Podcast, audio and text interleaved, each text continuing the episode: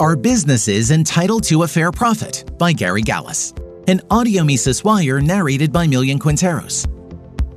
In my experience of public policy discussions, one of the most frequent weasel words used as an intended trump, not Trump, card has been fair. Like another commonly played political trump card, need. Fairness does not have a clear meaning. That provides a great deal of wiggle room for equivocation almost always used to justify forcing some Americans to pay for what someone else wants. Fairness has no universal meaning beyond more for me or those I care about, or I want but I do not want to pay for.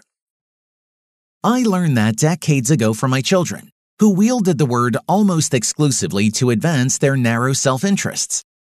For instance, when my daughter, who as the oldest had more responsibility and a bigger allowance, complained, it was because having more responsibility was unfair, but no mention of the greater allowance.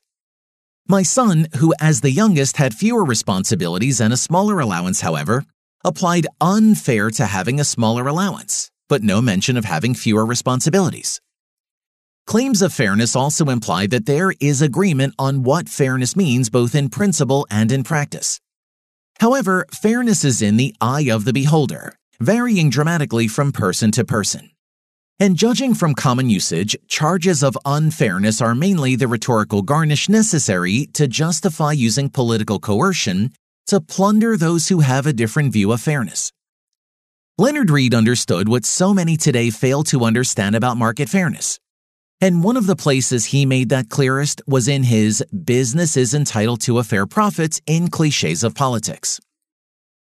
The notion that a business is entitled to a fair profit has no more to commend it than does the claim that workers are entitled to a fair wage, capitalists to a fair rate of interest, stockholders to a fair dividend, landlords to a fair rent, farmers to a fair price for their produce.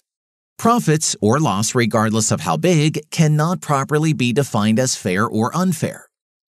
To demonstrate why fair should not be used to modify profits as a right to which someone is entitled, Merely imagine a businessman, heedless of the market, persisting in making buggy whips.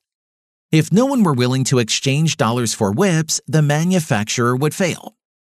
Would you have any feeling of guilt or unfairness for having refused to buy his whips? Most certainly not.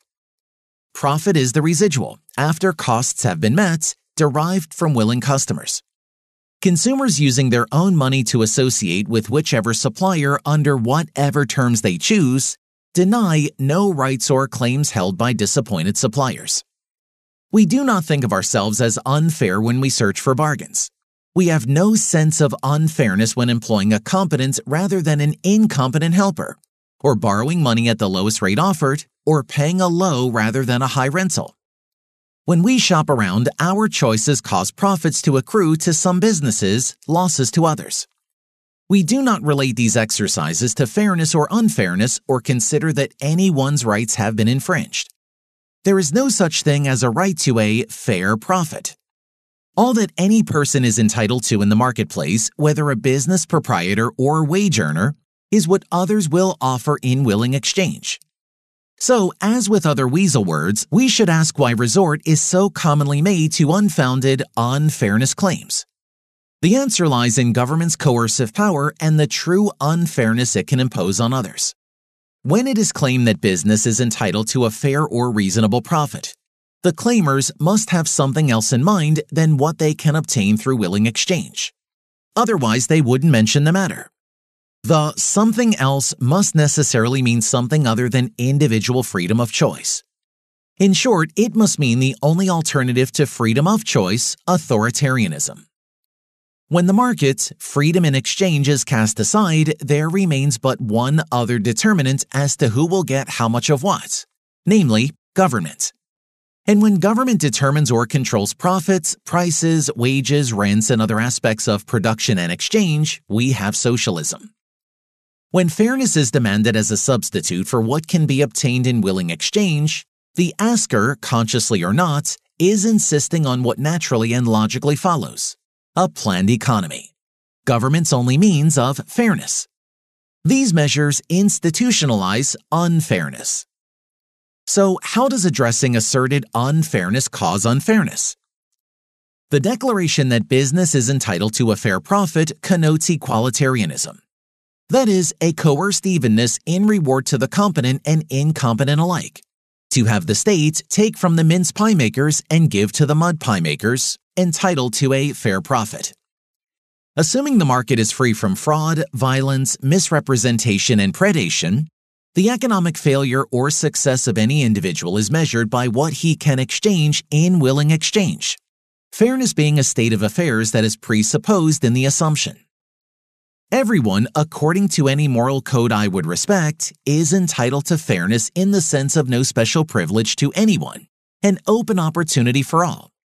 No one is entitled to what is implied by a fair price, a fair wage, a fair salary, a fair rent, or a fair profit. One is entitled to what others will offer in willing exchange. That is all. As Read wrote in his 1948 Pattern for Revolt, given freedom of opportunity, protection from fraud, violence, and predation, and a dependence for our welfare on our own initiative, we can and will look out for ourselves better than will any other person or any government agency. In other words, protecting what should be our inalienable self ownership is fair to all. Violating it is unfair to all but tyrants. For more content like this, visit Mises.org.